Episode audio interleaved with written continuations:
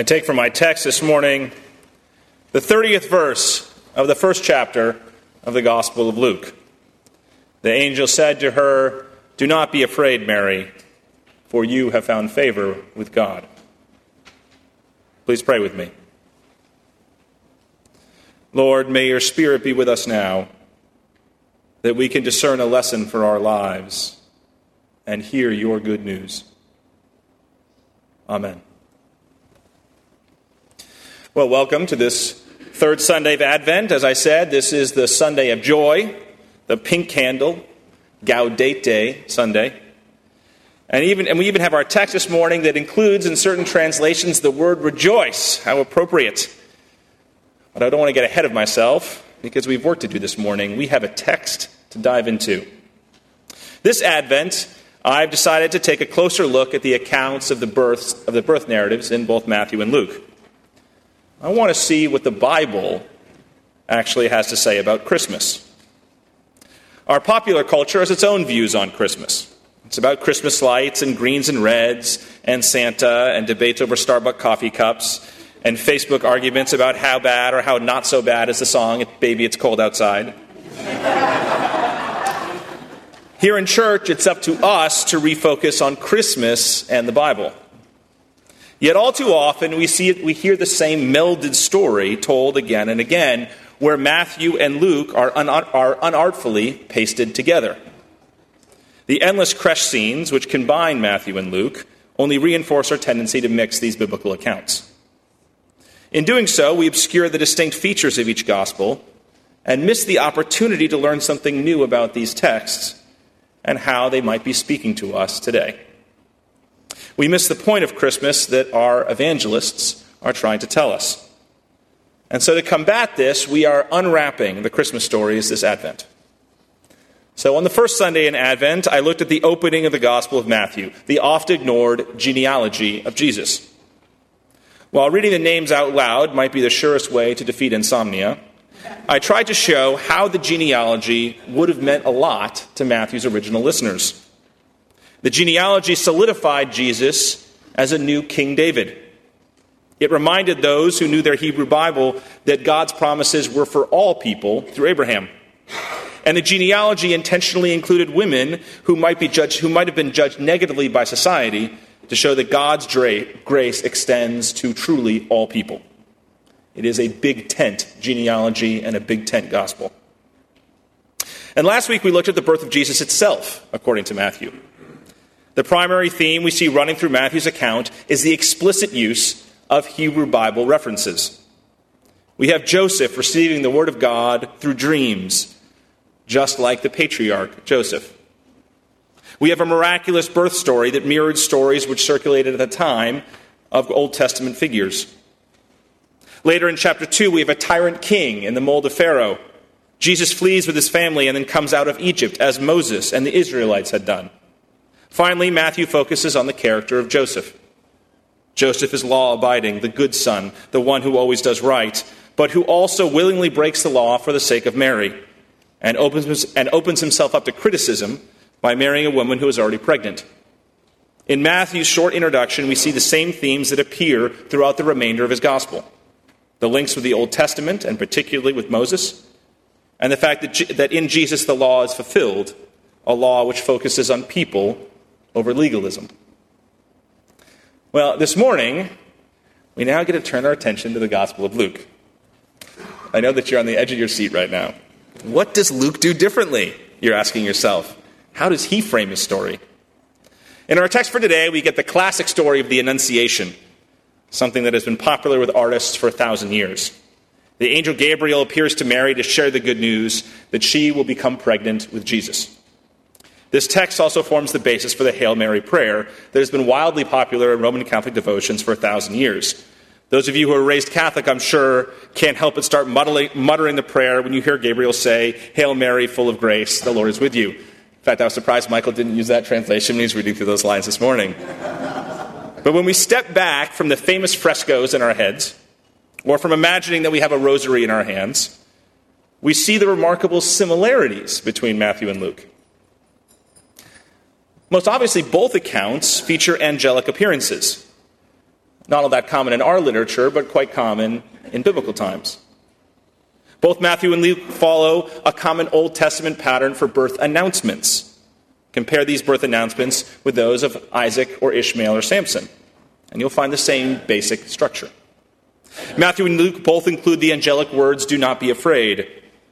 We see the pronouncement in both about the name of Jesus and that he will save people from their sins. The, the, lineage of David features prominently in both. Most controversially for modern readers, both Matthew and Luke tell the story of a virgin birth. Now, it's true that some people claim that the Luke version that we have today does not require a virginal conception. In Matthew, it is clear that both jo- that Joseph and Mary did not have sex until after Jesus was born. The evangelist says that plainly in black and white. In Luke, however, the text says that the Holy Spirit will overshadow Mary and that she will bear a son. That does not rule out the possibility that Mary and Joseph had intercourse with the Holy Spirit playing a supporting role. Nevertheless, most scholars admit that Luke was likely working with stories that he'd heard of that included a virgin birth. After all, Joseph and Mary were not living together at the time of the Annunciation, and the evangelist specifically refers to her as a virgin. The similarities in these two accounts are so striking that many scholars assume that Matthew and Luke were aware of stories of Jesus' birth and incorporated them into their own narratives. As a side note, the opening of Matthew and Luke have another key thing in common. In both Gospels, there are no references to the birth in the rest of the Gospels, something that is unusual and that has led scholars to posit that the birth narratives were separate compositions that were later included or added onto the, the, the Gospels. Now, with that, I'll just lay that out there. You can mull it over when you get bored with the rest of the sermon. But with all the similarities between these, between these two accounts, there are also significant differences.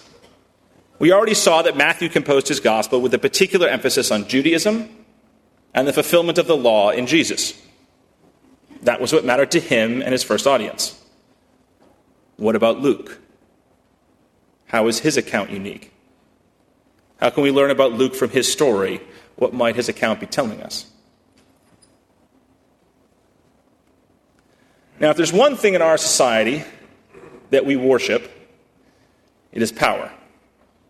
Power, and by extension, money and fame, which are so often expressions of power. The naked adoration of power is more evident today than at any other time in my lifetime. I know many of you probably see the same thing.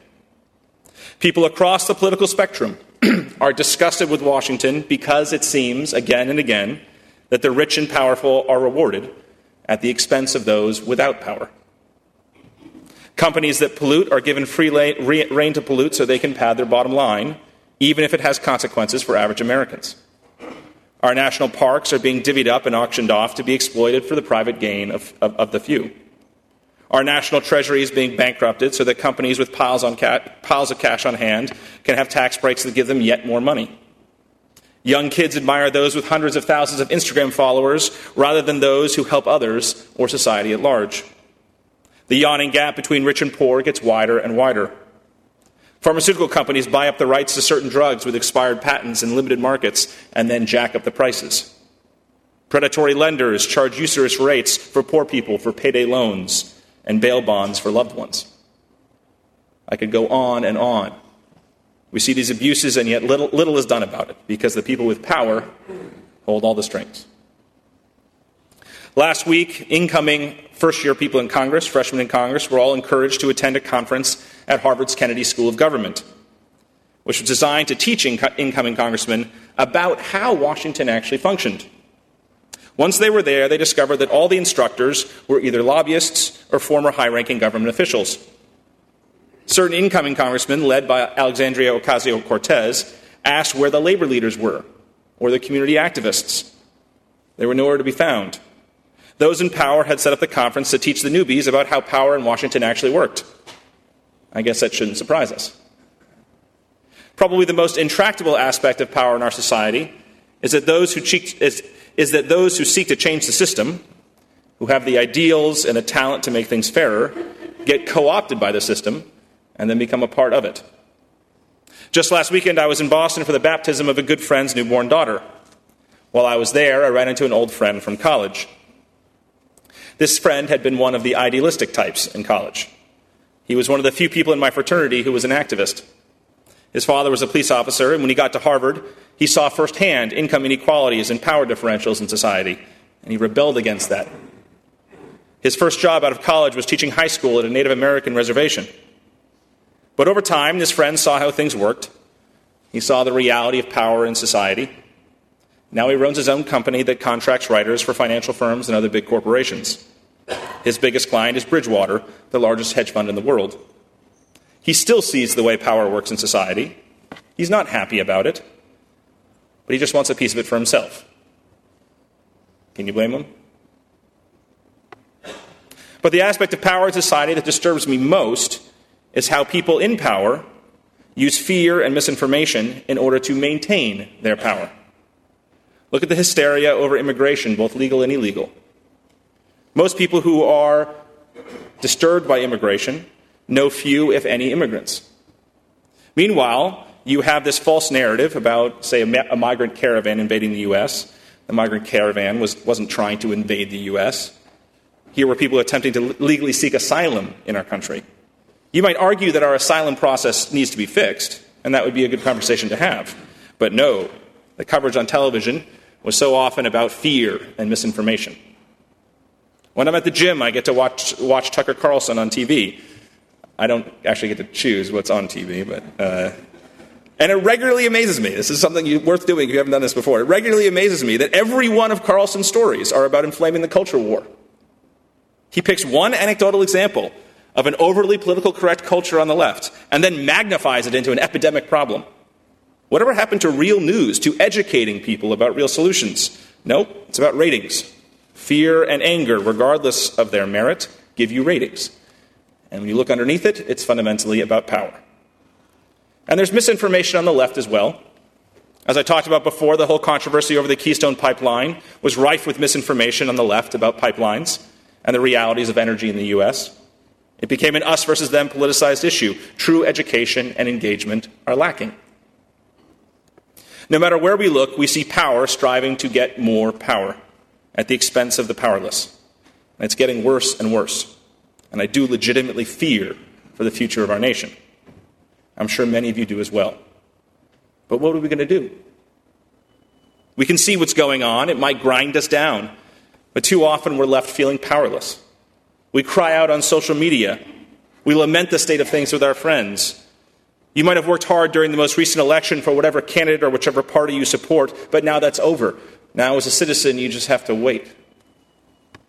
The circumstances today are actually not all that different than they were in the time of Luke.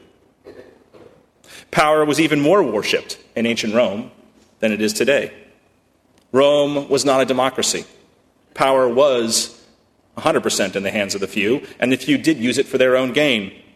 In addition to the network of the Roman Empire and the, and the Pax, in addition, the network of the Roman, Roman Empire and the Pax Romana, the world peace that Roman domination, domination ushered in, led to huge economic increases. But those economic gains were not equally distributed in, in society in Luke's day. Across the Roman Empire, there had been consolidation of farms so that more and more people lived as tenants on large estates rather than property owners themselves. The urban population in Luke's day had grown, and with it grew urban poverty. The old pagan gods of Greece and Rome had lost their force and people turned increasingly to mystery religions. Even in Rome itself, things had been different in the past. The great Roman historian Livy had written all about the time when morality and values actually mattered. And, Livy lamented on how much that had changed. Those in Palestine, not far from where Luke likely wrote, were particularly struck by the decline in collective values and the grabbing after power. Herod the Great, who was king during the birth of Jesus, was a famous collaborator with the Romans. Those who wanted to get ahead became collaborators as well. Luke, would also have, Luke also would have witnessed the great four year rebellion against the Romans that ended in disaster and the destruction of the temple in Jerusalem. After that, there seemed no other option than to go along to get along. People felt powerless. They saw the injustices, they saw the problems, and there was nothing they could do about it. One key difference between Luke's birth narrative and Matthew's is that Luke begins his account in Nazareth, in Galilee. Matthew has set his opening in Bethlehem, the city of David, and not far from the great power center in Jerusalem. In Matthew's account, David and uh, Joseph and Mary are actually living in Bethlehem at the time, but not so in Luke's. Nazareth was a little known town, out of the way. Think of Tomball, Texas, 20 years ago. That was Nazareth. That's where the Annunciation takes place. That's where the world is about to be changed forever. It's not set in New York City or DC or even in Inner Loop Houston. It's a place that few people ever visited or even knew about. And Luke emphasizes that. He lifts it up. God appears in Nazareth. Another key difference between Matthew and Luke's account is that Matthew focuses more on the power structures of his day. Matthew's genealogy opens his gospel. And that genealogy makes clear that Jesus is a descendant of kings. He's a part of the power structure. In chapter 2, Matthew has wise men who are important people come to pay homage to Jesus. That's what disturbed King Herod so much. He sees the baby Jesus as a political threat, a real power from the very start. In Matthew's account, the central Old Testament parallel is between Moses, remember, who was the political leader of the Israelites, and Jesus. Luke's account has a starkly different emphasis. The focus is on Mary. Mary was a teenage girl in an extremely patriarchal society. In Mary's time, men had all the power. Men determined who would marry whom. Mary had no financial resources of her own. She was the embodiment of the powerless in society. So when the angel Gabriel comes to Mary, you can imagine her reaction. She saw the angel and was deeply disturbed at what it could mean. Why would an angel of the Lord be coming to her, her of all people? When the angel announced the impossibly good news, Mary was in disbelief. How could it be? How could this happen to her? But the message was repeated No, you. You are the favored one of God. You are special. You are the chosen vessel of the Lord. God did not choose the powerful to bring Jesus into the world. God chose the lowly, the powerless. And God promised to be with her. God was on her side. When she objected, Gabriel told her that nothing, Nothing was impossible with God. She had to believe in that truth, that reality. The world would change not through the powerful, but through a virgin girl in a random corner of the Roman Empire. And then, shortly after our text for today, Mary sings her song, the Magnificat. It's a song about God favoring the powerless and promising that the powerful and arrogant will be brought low by God. That is what Luke is saying. That is what Luke wants you to know about Mary. This season, that is a message that God wants us all to hear. We hear that God chose people without power to bring the message of joy and good tidings to the world. There was the power of the earth, the power we see all around us. Then there was the power of God. The power of God works through the Holy Spirit, it works through ordinary people. The Spirit stirs within all of you. The Spirit inspires you to see that, say, that somehow a new way might be possible. You have to accept that it, can be, that it can happen and be moved to choose the way of God. Gabriel does not offer a blueprint for change. Instead, Gabriel promises that Jesus will show the way. But if you miss the central point that Luke is making in this passage, then you're liable to misinterpret Jesus. It's about bringing power to the powerless. It's about the promise to a scared teenage girl in the remote corner of the world. It's something that God is also, also whispering to you. That's what the gospel is about. This is the good news. You are blessed. You, in your normal jobs in a random corner of the world, you, in fact, do have the power to be a part of this change. Not through your own influence, but through the quiet workings of the Spirit, guided and strengthened by the example of Jesus. When you look to Jesus and speak to others about justice and love, it resonates with them. There's a deep power there. It's not about political parties or tribal loyalties, it's about the God who transcends those divides. You have the chance to learn more about the issues that matter, to speak the truth of a, of a situation. In spite of all that we hear, facts do actually matter, but so do your perspective on those facts, the way you interpret them. You have to see the, wor- the world through the way God sees it, through the eyes of Mary, lowly Mary. God doesn't focus on lights and presents and popular Christmas tunes. God focuses on you, on the pains and hurts and the struggles that you and others feel. God helps us to see what is really going on around us and to view things from the bottom up, from the perspective of Mary. God's revolutionary change is not a sudden thing. When Mary heard that announcement 2,000 years ago, it was not an announcement that all would be well that day, it was a promise for the future. On this third Sunday in Advent, we are called to be like Mary and to ponder those things in our hearts. How can we look at the world differently? Take time to do that this week. When the power and ways of the world confront you on all sides, take a break. Take a breath and a time for yourself and picture Mary in your head. Here I am, the servant of the Lord. Let it be with me according to your word. Here I am, a servant of the Lord. Let it be with me according to your word. May those words and that young girl be with you, because when you can see the world as Mary did, you can realize the deeper truth that the Lord is with you. And against the Lord, even the power of the world must bow someday. Someday.